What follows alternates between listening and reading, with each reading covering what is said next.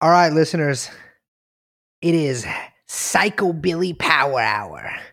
Fire up those flaming hearts, turn over that hot rod, and get ready for day 13 of the Ghislaine Maxwell trial. Did you do that because I said Lucky 13 and you were thinking of the bar in San Francisco, Lucky 13? I was indeed thinking of the Psycho Billy Yes! bar, Lucky 13. Unfortunately, it burned down because someone's V8 turned over too much and then the gas emitted from there. Several you people know what killed. people say when you get something like that, right? Hmm. Nailed it. Could you please give us your name? Ghislaine Maxwell.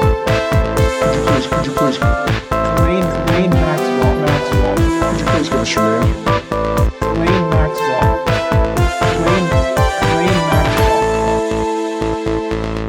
And you know who else said nailed it was the Roman who hung up Jesus Christ uh, to the That bar cross there. sucks, by the way. Yes, that was awful. I actually only went there one time ever, which is lucky for me. I think Lucky I've been there, like- for me. Yeah, twice. There's li- listeners. Um, Liz. Ever went to Cafe du Nord, you always ended up having to go there and like wait. Well, a lot of people don't know this, but Liz actually used to be Mm. one of the foremost psychobilly practitioners Psycho in the San Francisco Bay Area. You know the shoe, the Creeper. If You know, you joke, but I rocked creepers and I and they were cute. all right, this is what this you're trying to undercut my insult because I was about to say Liz wore creepers, but then you They were more like a to it. fashion creeper. Yeah, well, I didn't do the full. What's the UK brand called? What's it? creeper. Doc Martin. No, the creeper brand. There's like know. one that no, I didn't. I didn't wear those. I wasn't serious. Well, I'm a seer. I'm serious about wearing creepers. Why so serious, Brace? All right, well, ladies and gentlemen, let me descend the old timey microphones from the ceiling, uh, wrap my fingers around it in a caressing manner, and slick back the pompadour. My name is Brace Belden. I'm Liz. Uh, we are, of course, as always, joined by producer Young Chomsky. You are listening to True Anon. And as you probably can hear, I'm still unfortunately under the weather, which means that I missed court today. Wah, wah. Sad face. And had to follow along with all the plebes at home on twitter.com while Brace was deep infiltration, deep cover on the inside.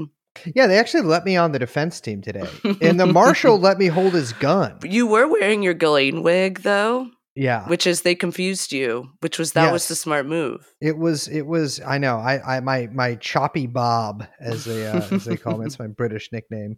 So Little today, sassy shag. today, little Lizzie was the closing arguments. I know, big day. Mm-hmm. And uh boy, you know, my whole thing about court is like, listen, we're all here to get along. Not sure why you guys are arguing, but they argued today. They they were nasty towards each other. Really, gloves off. Well, we got we had here what I call a, a tri broad pileup. We had Mm, Miss That's Mo. awful. That's Yeah, awful. Well, it's a legal term. We had uh, Miss Mo uh, up up for the uh, prosecution. We had the defense represented by, and I gotta say, can't really describe her. I was actually talking to a, uh, a another uh, court attendee today about this today. It is difficult for me as a man to describe Laura Menninger. In, yeah, in because her it'll be misogynist. There, it's and even in just an accurate objective way all of the adjectives and verbs that one could use and really nouns too that one could use to describe her not great Here's what I'll say. Mhm. If you are familiar with Ann Coulter's oeuvre, yes you might be familiar with Laura Menninger's style. yeah yeah yeah um let me yeah let me just say the uh, and i you know sort of um, uh correcting myself a little mea culpa from last episode Ooh, Nag- mea the, culpa, pa. the nag's head pub is not named after liz the nag's head pub is named after laura menninger's flapping jaws because boy does that the um. Ah, those are some words that come to mind when talking to her. And then the uh, for the for the second punch from the prosecution, we had Maureen Comey up there in her best uh, theater kid persona. I Oh, can say is the best way to describe it. I know, but strangely, I think it was uh, not on me, but possibly on other onlookers. Theater kid is not good. I don't like hearing that. Yeah, well, it's it's what it brought to mind, and believe me, I Mm, was not the only one to think that. In fact, many people remarked upon it. So, not even just being a jerk right now.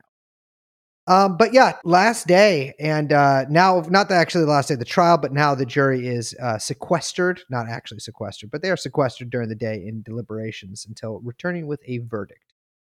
Which is can that happen just any time? So I'm sure that there are psychotic, mentally unwell listeners who have been, I I- no doubt, messaging the show. Where's the podcast for tonight? Are wondering. I'm we're actually recording later today uh, because I stayed at the court late because the jury started deliberations tonight and we're sequestered until about an hour and a half after we usually get out. Hour, hour. So yeah, it, it can happen fast, but I don't think it will. but I like guess so to yeah, so tomorrow so okay. Let's pan pan out. There's no court. Court is not in session. It's a federal holiday Thursday and Friday because of Christmas. Correct. Yes, court is not in session Thursday and Friday. Yeah, So the jury could come back any at any point Tuesday or Wednesday with a verdict or not. yes. Now, if they were to come back, how do you find out about it? Like what's the Well- plan of attack here?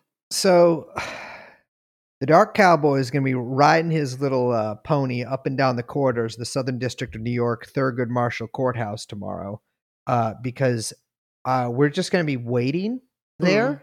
and then the, they're going to call everyone in if the jury comes to. A Do you have any conclusion. Uno? Do you have Uno?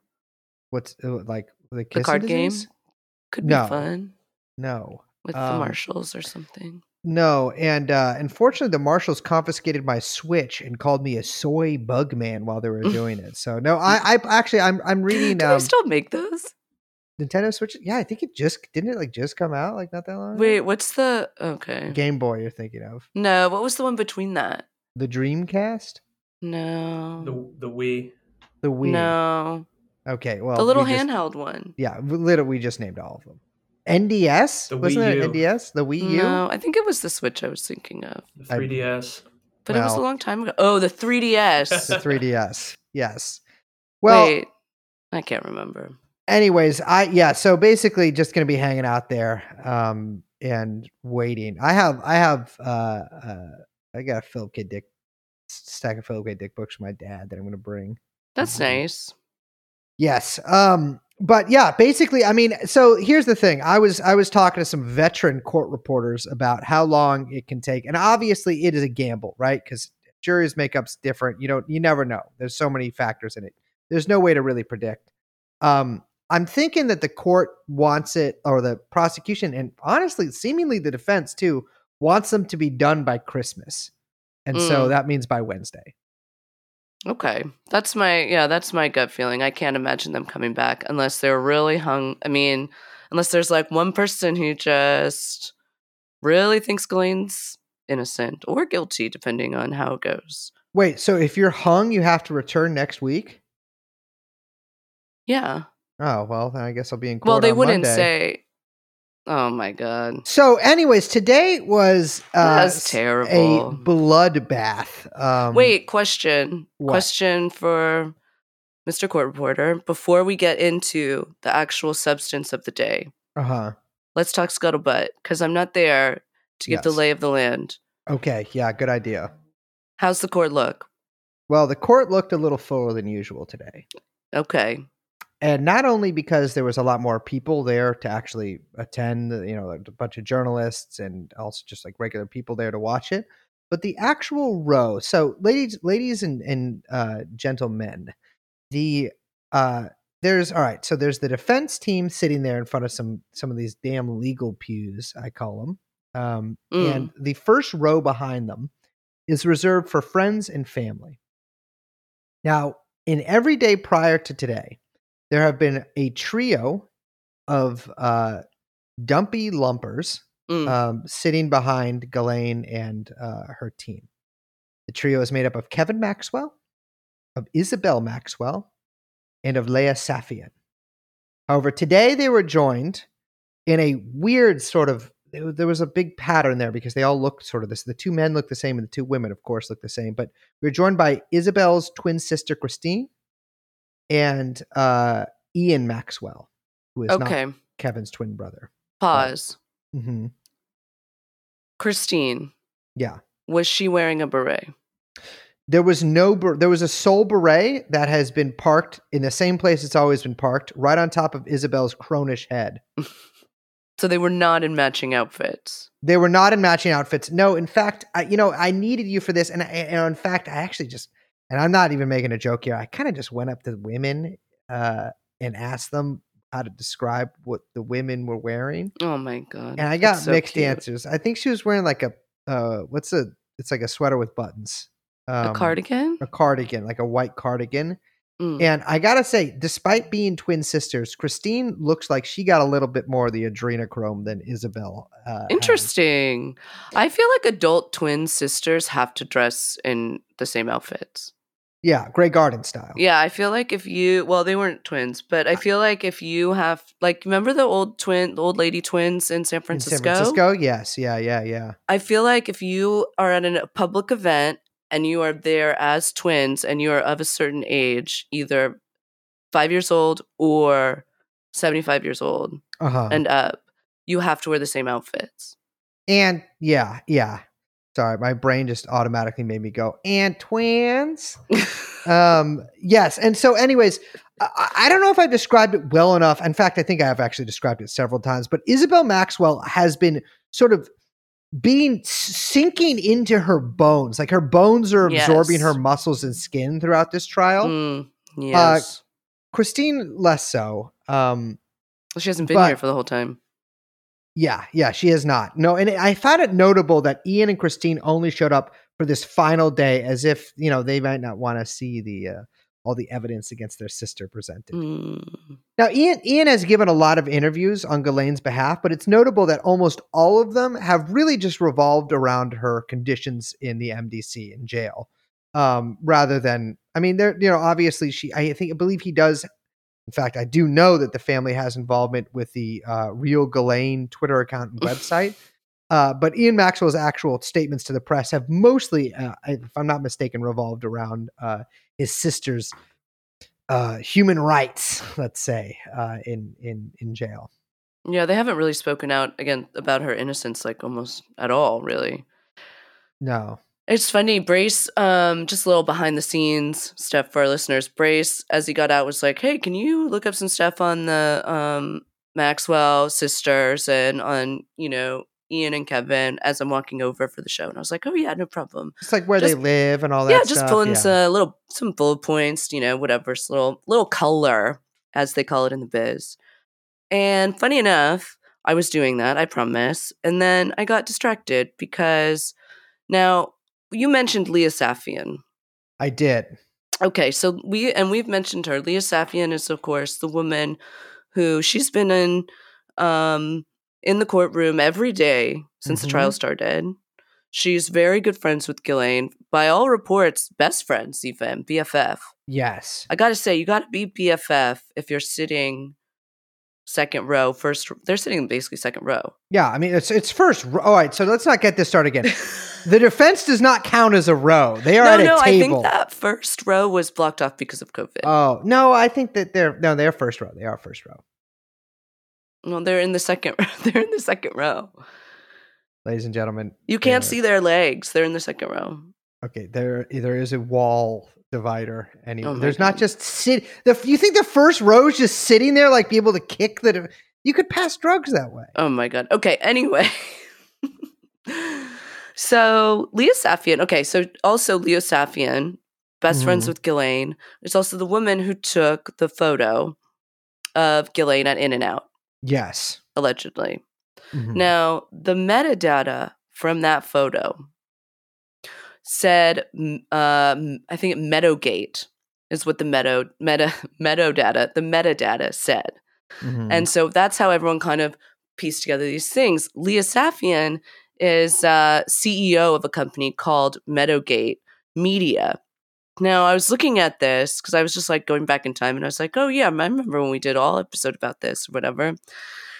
Leah Saffian, so on the like, um, the um, secretary, the state filings for the company, it's CEO Leah Saffian, Secretary Leah Saffian, okay, totally normal. Chief Financial Officer Louis Van Amstel. And I was Oh, like, One of the What? Van Amstel clan. that's a weird name. Let me look that up. Louis Van Amstel from Dancing with the Stars? Oh, of course. No, this is like a Dutch uh like ballroom dancing like mega celebrity star. So you're Uh-huh. telling me that like this Dutch ballroom star who has like 80,000 followers on Instagram by the way. hmm He's got like crazy tan TV man face. Did you look at the photos I sent you? I did, yes. And well, the Dutch are sort of notorious for making, let's say, making their faces darker. Yes. But like imagine that, but then also for ballroom dancing on network American television. Yeah. It's like imagine if Ryan Seacrest were Dutch. Uh, I, I, what? Okay, I'm I'm imagining that, but I'm not sure what I'm supposed to. Okay, be, my- so what anyway, reaction I'm supposed to this give to it. guy, Imagine is- if Ryan Seacrest were Dutch. you know where I'm going. Listen, I've got a little sick Your brain. brain's been boiled by a fever, baby. so this guy is the CFO of Leah Saffian's media company, the woman who took Ghislaine Maxwell's in and out photo. Now I was looking and I was like, there's no way it has to be a different Louis Van Amstel. And then I pulled up this article from July of 2011 Dancing with the Stars Pros Local Fitness and Dance Classes. And it's all about, okay, dancing eight of 12 seasons of Dancing with the Stars, Louis Van Amstel stays fit off season with LaBlast, a dance fitness program he created based on every dance form you can imagine. And then you scroll down. The, uh, the program features ballroom, cha cha, merengue, disco, and more, helping people like Leah Saffian get through knee surgery. Quote, you find it in the first hour you've learned three dances salsa, jive, and cha cha. And it only took about that first hour and I was hooked, said Saffian. So then I was like, there's no way. This is too weird. She the must have been so good at dancing that he was like, "I got to get in business with this." This. I know, right? Well, the only other thing I can find is that there is a lapsed trademark Mhm. that was filed in 2012 for the uh, under the name Louis Van Amstel and then owned by Leah Saffian. And the trademark is for the slogan if you can clap it, you can dance it. What? If you can clap it, Yeah, I know. I heard you. you can dance it. Can I? Now, as I am not at the courthouse and I'm at home, little gumshoe Liz was scrolling through Instagram and found a photo of one Louis Van Amstel in a t-shirt holding not one but two mini barbells Yes. in pose. Well, not barbells, uh, hand weights, Dumbbells. dumbbells. I can see Yum Mhm. Chomsky freaking out. It's actually Young Chomsky's nickname. Um, in a very tight Dutch-like t-shirt hmm that says, "If you can clap it, you can dance it." The trademark has lapsed. It looks as if it's lapsed, yes. Ladies and gentlemen, if you are a trademarking type, now is your time to strike a blow against the Maxwell clan by stealing this brilliant trademark right under their noses. From right under their no- get the trademark. Anyway, I I'm very confused by this whole thing and if only I were there, if only I were there, I could be in the elevator with Leah Saffian and lean over, say, if you can clap it, you can dance it, and then, you know, cough on her. So one thing that the Maxwells and their uh, their entourage of one have been doing is getting off of the wrong floor constantly. And uh, so I will. There's I will, not that many floors. There's really not that many floors. No. I'll, I'll ask. I'll I'll query um, uh, Mademoiselle Saffian uh, about that tomorrow. Um. Yes, Christine. Christine was there today too, and Christine Maxwell. We did a whole episode on on the Maxwells. I think was that Jurassic High, the one that Yeah. we did. Mhm. Uh, uh, Jurassic High. Christine Maxwell. Uh, was also, and this has been sort of bugging me out because I forgot about that, but she was uh, one of the people that was in charge of information on demand, the uh, the Robert Maxwell company, and thus likely maybe had some involvement in the uh, if indeed this is true, the selling of the PROMIS software. Well, he, I, we know he sold the PROMIS software with the back door in it, and so this is uh she is she is she's seen her in the mix today. I gotta say, delighted me Mm. um because i mean if we're talking about people who've done spooky stuff then this is a lady who is one of your prime candidates now, you told me you scurried into the courtroom today. mm-hmm. yeah i took a little glance How'd that go? Uh they made me leave um it, it was today was insane because there was people i know people who got up i mean marlon told me he got up at 4 4 a.m today to try to get in the courtroom and was unable to make it in because Mm, yeah. again, listeners, there are people who shall not be named, but people who maybe have unlimited funding from Mm. big companies that hire line sitters to sit To be clear, we, they have been previously named. We have previously named them, and if you haven't been paying attention, that's not my fault. not my fucking problem. Yeah. Um, so the Roll line back. sitters You can listen to it.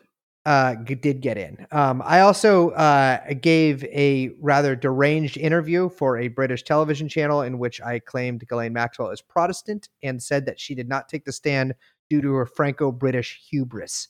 And so we will see if that airs. But beyond that, also I found out uh, John Peel apparently uh, dated teenage girls, which is something I would have to look into. But, well, um, everyone else around him was. yeah, BBC, not a great track record. Um, but anyways, on to the closing arguments. Yeah, the the main show. So walk me through this because, like I said, I've only been able to follow along on Twitter, and so I have a lot of questions so about how it all went down, how it felt. Miss Mo gave, I will say, and actually a, a pretty good closing argument, quite Mm. frankly. I'm happy Uh, they went with her and not Pomerantz. Yeah, I'm yeah, as, as saying. But she so I gotta say it was structured a little funky. She was saying, I'm gonna give eight reasons why you should BuzzFeed listicle eight reasons why Oh, you should no. convict Ghislaine Maxwell. Convince uh, excuse me, convict Ghislaine Maxwell. But every single person around me, like journalists, all this stuff, could not keep track of the eight. She didn't do Oh, a very good job of actually keeping a list. And some of them were just people's names. Number number three was just the existence of Jane. That was the reason. Um, but the way it went today is so we actually, as members of the uh, press, members of the public, and of course, uh, members of uh, possibly some Mediterranean based intelligence services like myself, we're not actually allowed to see any of the exhibits that they showed to the jurors. And so there was a lot of stuff that the jurors were shown today that we couldn't see. They didn't even they didn't even have like the fake like uh sometimes they just like show like a seal instead of when when there's like a sealed document. We didn't we didn't see a damn thing. She goes up and she's like, Ghislaine Maxwell was dangerous. She was a grown woman who po- po- preyed on vulnerable kids, um, and sort of laid out this uh, image of a woman who targeted specifically girls who had tough family lives, often without a father, and groomed them uh, in order to provide them to Jeffrey Epstein. Uh, the the first reason well, it was this was actually eight reasons you know Matt Ghislaine Maxwell is guilty, uh, and the first it really reason does was sound like a BuzzFeed listicle. exactly.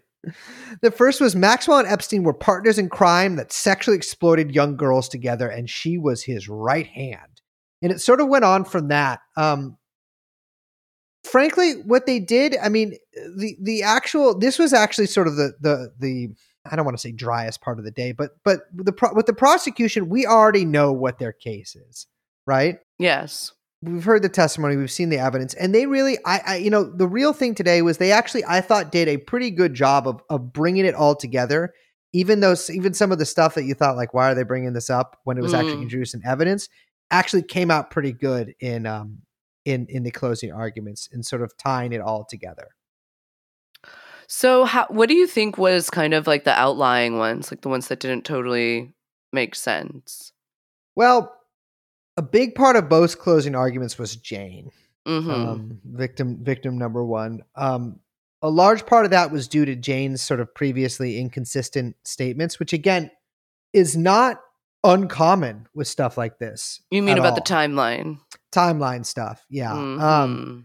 they did do a pretty good job of backing it up with documents, especially when she first met Maxwell. For instance, they brought out her first application And then they brought out the flight records showing that Jeffrey Epstein was around Right, at the right, same time right. she was. Ghislaine got very fidgety during this. Interesting. Yeah, it was the only time of the day where she actually seemed really like sort of nervous. Um, Mm. but uh but it was interesting because I mean they were using really straightforward language to talk about Ghislaine, calling her a predator, you know, saying that she was feeding a guy to a pedophile. I think calling her a pedophile, saying she was a child molester. Um, Wow, and- they really have not used any of that language before, not even in opening statements. no, they used really, really strong statements here. Um, and uh, you know, one thing that they kept coming back to, which you know, I'll be honest with you, I didn't really catch during the trial because they didn't linger on this, except for with Annie, very long. But um, they, they, the prosecution brought this up several times. Is that Ghislaine Maxwell was accused by either three or four of the girls of, of touching their breasts, Mm-hmm. um, and they brought that up several, several Mm, times. as so, this was a new pattern that they were trying to lay, lay out. Yeah, exactly. Um, and so this was like this was basically saying like, the, you know, they were uh, they were molested not just by Epstein, but but Ghislaine was an active participant in this as well. Did the I feel like in um like court movies and everything, there's always like the big zingers Mhm. that the you know you always want from a closing statement or like what are the zingers what are the one liners did they get any ones in there you think that are gonna like stick in the craw of the jurors Well, I think one uh, one point, which wasn't that like great of a line, but I think would maybe stick in the craw, is if you believe Jane, then Ghislaine Maxwell is guilty on four counts. Mm, And I think the thing is Jane's story, yes, like there there are not holes in her like the core of her story, but there were some details that didn't add up. You know, which is not again uncommon. Um but she she was I think very convincing. And so they were sort of hammering that over and over. Like if you believe this woman, then you think Ghislaine's guilty. Uh, one actual line they had that was really good is there's a lot of things you can say about a woman in her 30s gro- groping the breasts of an underage girl, but therapeutic massage is not one of them. oof Yes. Um, yeah and they did a really good job of sort of tying together all of the victims because taken uh, discreetly, you know, of course, there's holes in everybody's story because memory is fallible, right? yeah of course Um, but taken together, you know, I actually thought they did a really good job of having the the the them play off of one another. It was it was I think a pretty good opening for the prosecution. yeah i think that um I, I think the task in, in front of them was really like taking that Jane is kind of like the you know kind of the core element of their case in that like they said it's you know counts for four counts Mhm. but taking that as the like then how what's in her case reverberates through all these other instances right? Yeah, and with these other victims and using that as a way to kind of buttress her her story. And i think that if they're able to kind of pull all those strings together in the in the closing argument and it sounds like you think they were effective with it then that could be pretty powerful. Did they i have a question about how they addressed like annie's story. Yeah. Did they bring up her specifically at all or did they bring up each of the girls individually or was it really Mhm. more collective or how did they approach that So they did bring up, and part of their sort of listicle, they did bring up each girl Oh, yeah, the individually. listicle. Yes. Um, you know, they they actually didn't spend, I think, that long on Annie, although that's where I believe the uh groping a underage uh Sure. an underage girl line came from. Um but it, you know they they talk about Jeffrey Epstein bringing out Annie Farmer and Ghislaine's role in sort of grooming her in that situation really well. They actually summarized it really well because they talked about getting her acclimated to this touch, right? Like you had Epstein in the movie theater touching uh, Annie with Ghislaine on the other side there, and then you had Ghislaine massaging Annie, and then you had finally, as a crescendo, Jeffrey Epstein jumping into bed with Annie for quote cuddles. Annie denying, they, they noted this, Annie denying that to Jeffrey Epstein and going into the bathroom until he went away caused Ghislaine to lose interest in her. And so we actually heard all that during the testimony, but hearing someone summarize it like this, I Mm. think was really effective. Yes, that would make sense. Yeah. Well, I really want to get to the defense, but is there anything else you want to bring up about the prosecution? So one thing that they talked about was the money situation because again, we found out that Ghislaine Maxwell had been given thirty million dollars over the course of about eight years from Jeffrey Epstein. I think from ninety nine to two thousand seven. Mm, yes, Ergelaine. Eric Ghislaine, yes. And the prosecution said you don't give someone thirty million unless that person's giving you exactly what you want. And Oof. Said something else besides that but beyond that was like you know you give someone that money like if you were engaged in these this kind of activities together. Um, yeah. and uh you know they they go through the counts at that point and sort of lay out how how Ghislaine is uh you know guilty by each one of those. A lot of it of course has to do with enticing a minor and then conspiracy. Um this was uh you know this was sort of hard to follow on some counts because for instance on the conspiracy count even though carolyn and annie were not actually abused in new york Ghislaine intended that to happen um, by some of the grooming i don't know if that'll hold up Mm. but we'll see if it does they have to prove venue because this is happening in the southern district of new york so this like these have to like Yeah. have something to do with new york My understanding is the burden of proof for the conspiracy charge is much lower. So you don't so you to prove intent, you don't actually have to prove that like in general with conspiracy, you don't even have to prove that a crime was committed. It's just that Yeah. one intended to be and that there was a plan to do that. I guess the real question I would and I don't know if this came up with the defense or if they brought this up, but this would be um my question with the conspiracy charge is is there enough proof that the first and like most the like prime purpose for bringing these girls was the sexual encounter? Yeah yeah. because that's what they have to prove like that the that they were that they were flown like that was the that was the like number one reason why as opposed to any other reason why Well, that's a good point because they were very clear on listen, this was not about scholarships. This was not about helping girls, you know, Right. get by. The only there was no criteria for scholarship. The only criteria here was to be a young girl who was pretty and had a bad family life. yeah absolutely Um, i think that- that's very powerful yeah, absolutely. They they really flipped the memory, money, and manipulation thing too, by being Mm. like, well, Ghislaine seems to have no memory of her boyfriend of like a decade abusing underage girls in their home constantly. Oh, I'm sorry, Bruce. Would you say they flipped what? They flipped it. They Did- fl- I didn't did- say they flipped the script. I said they flipped it around on them. I'm not gonna. Nope. Objection. Overruled. Sustained. Um, they uh, they flipped it around and they said, you know, Ghislaine's manipulation, and of course they talked about that thirty million dollars as the money. And then we come to the defense. Okay, so as I I want to give you my impression from Twitter because I'm not in the room. and so Mhm. I'm very curious. Now, as I'm reading through the kind of live tweets, there's at least two guys that I'm following that are live tweeting these Yeah. um, from the courtroom. I thought that the defense, which okay, look, we've got Menninger up there. She's a frozen ice sculpture of a hawk. Hmm She's just like coming at you, but Yeah. frozen. She's an ice queen Yeah. with a, you know, bald eagle beak or something. She doesn't. I mean, the good thing about Laura Menninger is she doesn't give the off the aura of a pedophile, which is good for Mm. Ghislaine. But she does give off the aura of somebody who will throw your kids into a large cauldron and possibly put them in a stew of some kind. Yeah, yeah, yeah, yeah, yeah. Yeah. I mean, I'm not. She really does have the Coulter vibes. Yes. Like, yeah. oof. She's um, fit. which can she's be sexy. effective, She's which- sixty.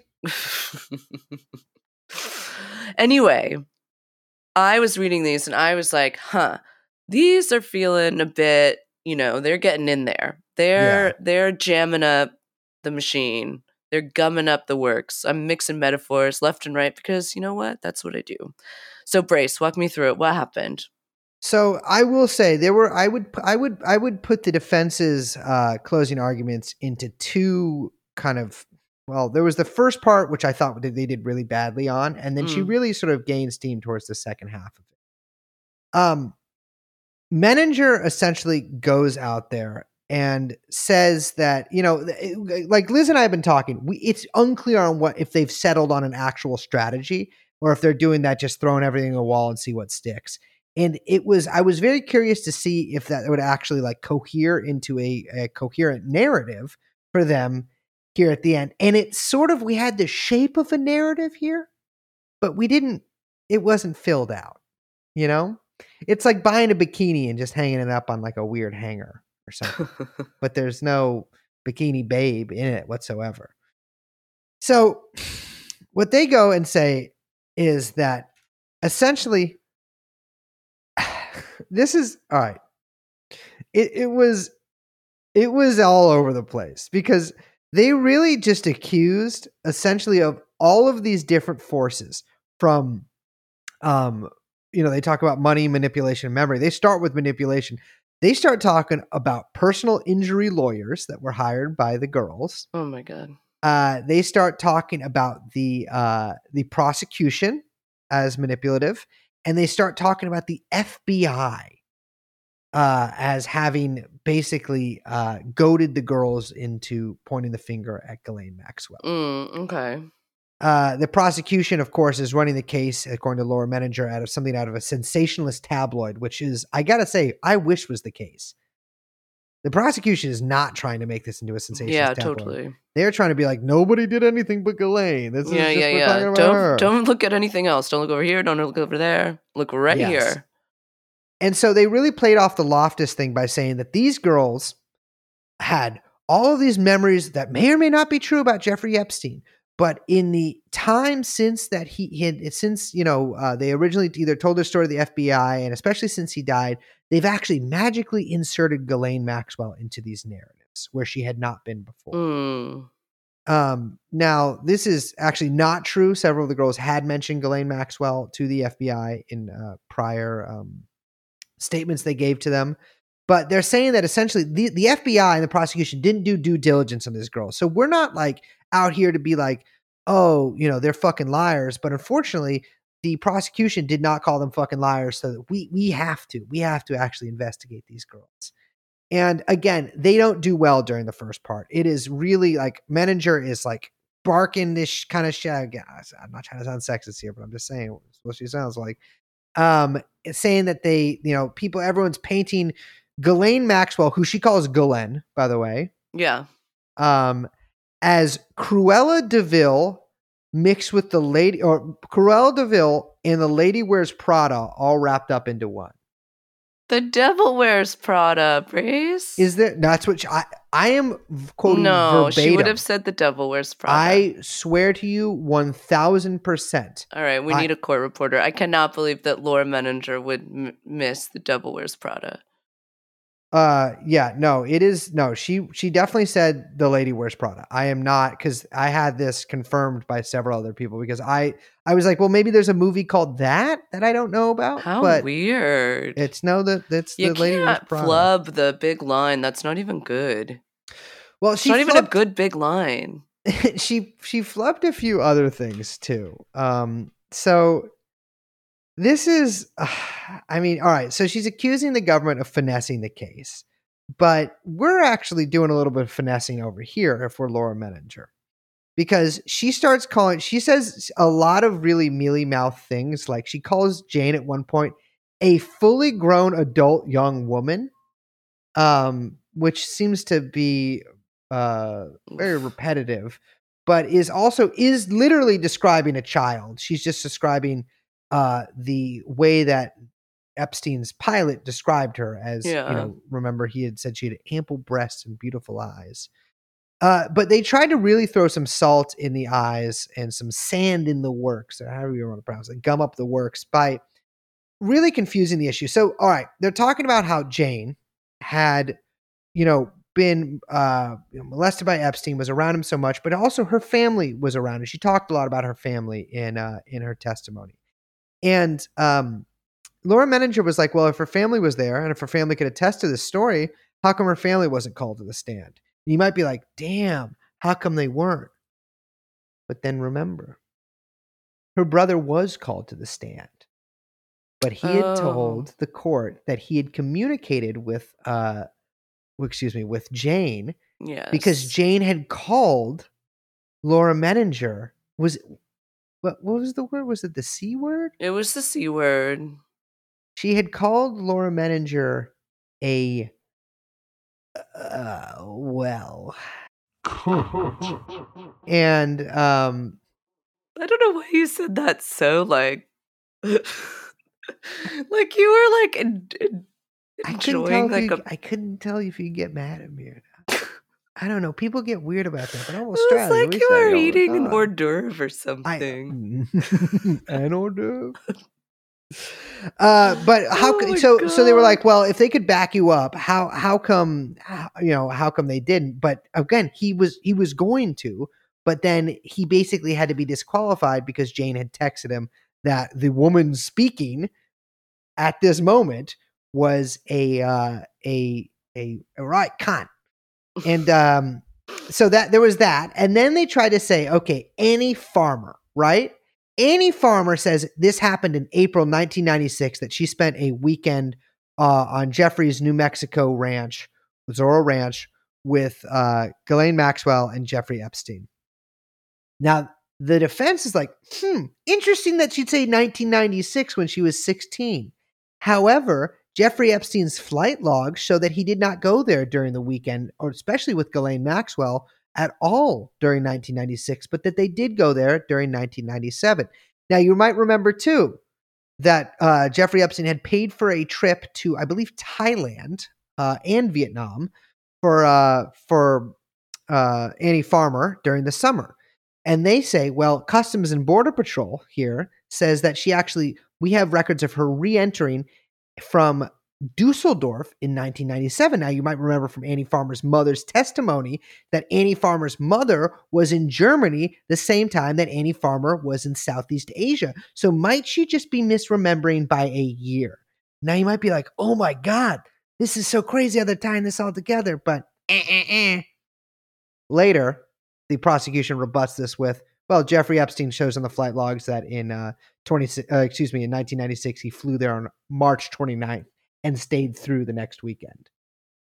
So, kind of falls flat there. Mm, I see. Um, it was they, they they did it third time. They tried to start. They tried to say that uh, Sean, Carolyn's ex boyfriend, who had also facilitated uh, not only Carolyn but another girl's going to Epstein's house, had said that a woman with an accent, uh, you know, would call him and arrange these meetings. And they said, well, he never mentioned Ghislaine. Well, that's because Sean said and Carolyn said that they called Ghislaine Maxwell because neither of them could pronounce the name Ghislaine. So, yes, they did never mention Ghislaine, but they did mention Maxwell. Mm, So, a lot of real slippery language there. yeah, that's the that's the job of the defense lawyer. Pretty Mhm. pretty shifty.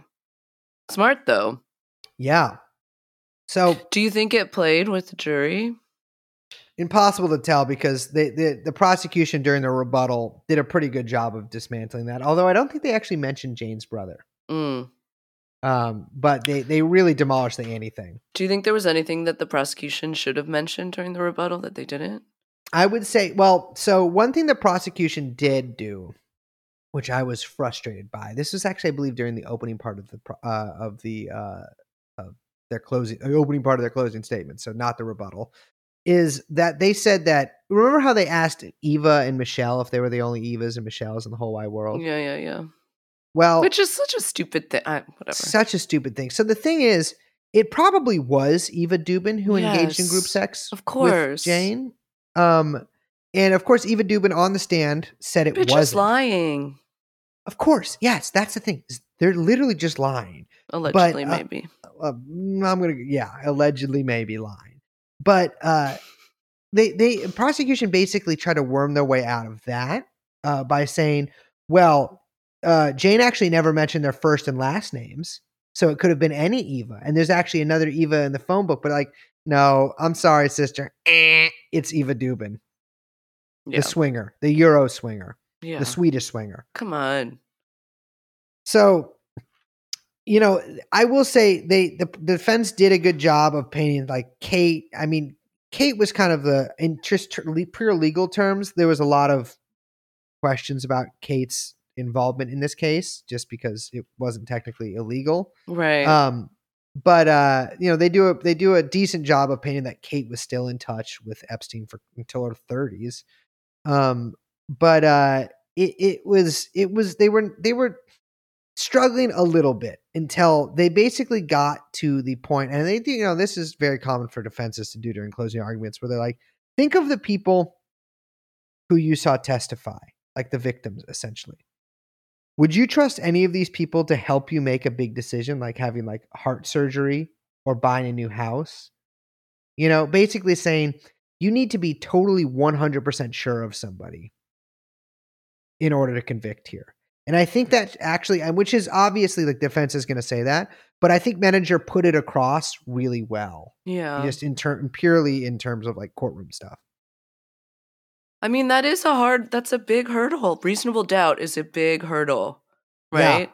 Yeah, And I think, especially in a case like this, where, like we said, a lot of the charges, like for example, the conspiracy ones or the grooming ones, kind of rest on not a like you know not a lot of like hard evidence um from a to b to c to d whatever. You know what i mean? They're they're a little Yeah. bit grayer they're a little bit shakier. This stuff happened much long a longer you know yeah, stuff happened a long time ago. Excuse me. Um that's a big hurdle. It's always a big hurdle but it feels particularly large in this case yeah. And they, you know, they they said too, it's like you cannot conclude she's part of the conspiracy. I'm talking about the conspiracy charges because she visited Palm Beach and quote must have known, and that is true. Like I think legally, you can't be like she must have known. You need some kind of proof that she did. Mm. Um, however, the thing is, if you're a human being, she must have known. She did. I mean, we know, listeners to this show, and of course the host of the show, we know that not only did she know, but she was an active, willing, enthusiastic participant and probably, frankly, kind of leading the charge in a lot of this. yeah Um, but uh, you know, that's of course we're not the jury here. So um yeah, I think Menninger finished sort of strong, but I still don't think the whole thing was like at, you know, taken as a whole. I can't believe they didn't have Bobby do it. Well, so question. Now we get to Uh-huh. the good stuff. Question: Whose whose decision do you think that was? Do you think that was Ghislaine or do you think it was Bobby? I, d- I- frankly, I don't know. I think it was Menninger. It was like, well, you did the opening. I want to do this one. No, I don't think it goes like that. I think I have a feeling that Ghislaine pulled rank. You need to get the attack dog out for this. Yeah, yeah, yeah. Maybe she didn't like the way Bobby, you know, too slow. She saw everyone's, you know, the way everyone took the Loftus, which Bobby, the only witness she exam or she like presented was Loftus. Yeah. I think that she crossed a couple of people. Yeah, but, it was like tiny guys. It wasn't Yeah. like anyone major. None of the victims. Bobby could be a Patton type where she's really sort of directing the troops, and then Mm, unfortunately dies. Absolutely. is assassinated by But the American government. Above Bobby, a tier above Bobby, Uh huh. Ghislaine. Okay, not true. Uh, so Ghislaine's a lawyer now. Because that would be how those tiers work. Because that's tiers of lawyers. You can't. You're mixing tiers here.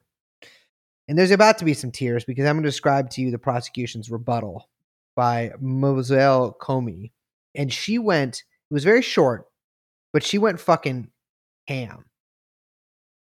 Yes, this is theater girl glee time. Yes.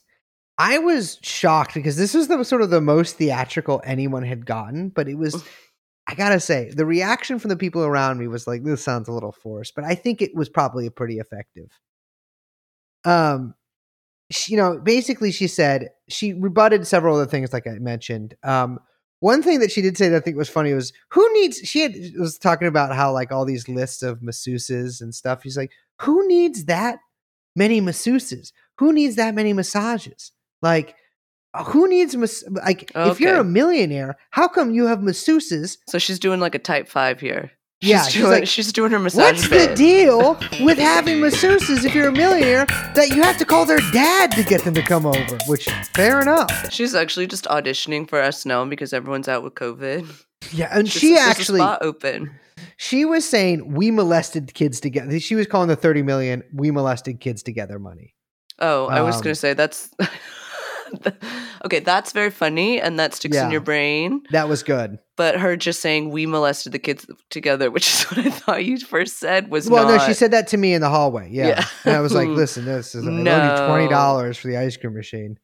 Um she but she busts down the Annie Farmer stuff. Um she she's like, listen, in order she's basically calling the defense conspiracy theorist. She's like, so you're saying that all eight witnesses who supported them and all of their different lawyers and all the government and the FBI all conspired together to get these girls to tell these stories, and these stories still have that many holes in them. Mm. They're like, these girls have to be telling the truth because their stories don't add up, which actually, fair enough, you know? It's, now everyone's trying to like have have it both ways on each side. You know what I mean? Exactly. It's like, yeah. yes, they are inconsistent because they're telling the truth. Yes. And yes. it's like, no, they're liars because they're inconsistent. yes. One big Ouroboros. But she did ask, and I think kind of rightly, it's like, well, like Sean and Carolyn, she they don't get a you know they haven't talked in a while. It seems like they had a pretty contentious relationship. Why is he getting up there and corroborating everything she's saying? Mm. You know, Yeah. like what are the exes getting? Even if you know, as the defense claims, the the victims are getting money out of this, which is categorically untrue. Um, then how is the? I mean, uh, what what are the what are these other people getting out of it? Um, and so they she closed on a very sort of fiery note, and and then that was it. Mm. That was that was it for closing, and we finished at I think three o'clock, around that three o five. And now we wait. Yes. Yes, it was a long rest of the day, and I predict it'll be a long rest of the uh, two days, probably. I'm guessing two, Wednesday. Yeah, I feel like Wednesday afternoon is my guess. yeah, Unless they come back after the holiday, in which case that would be wild. that would be wild. But I predict that shit shall not happen. Judge Nathan here seems to want to move things along. Mm. Um, but yeah, it was crazy too. They also like they sh- they they showed us all the tapes. They said that I mean it was you missed a lot of stuff today. They showed us a document in Hebrew signed by Jeffrey Epstein, Elaine Maxwell, and the head of the every head of Israel's intelligence, every single one of them from Shin Bet to Mossad. Oh All together? Yeah, What? yeah, and you know what? It was crazy because you know I can read Hebrew. They were saying that actually it's a blue dress. You like? Do you like that joke? no, Remember wait, I when don't people like, get is it. this dress blue or green or whatever? what? Yeah, you, you you feel me? The white You and feel gold one? You feel me? Wasn't it blue and green? It was who white and gold to? versus blue And black. and black. And black? Well, listen, Wait, it's not fucking what? problem. Oh wow, that took that was yeah, that was great. listen, I got done and smoked weed today. Look, my sick brain like kind of tuned out for a second because I was like thinking I was coming up with a new like courtroom romantic comedy called Allegedly, comma maybe. Allegedly, maybe is really good. It's cute, what right? happens in allegedly, maybe I think it's like a meet cute with a marshal. with a marshal? Okay, Jeez. I don't know, maybe not. Maybe it's like a a hard nosed, like kind of girl boss who then, you know, softens up mm, I, with her client. No, I don't know what that would be inappropriate. We got to work it out. Allegedly, maybe. Well, I was thinking of one called 12 Horny Men.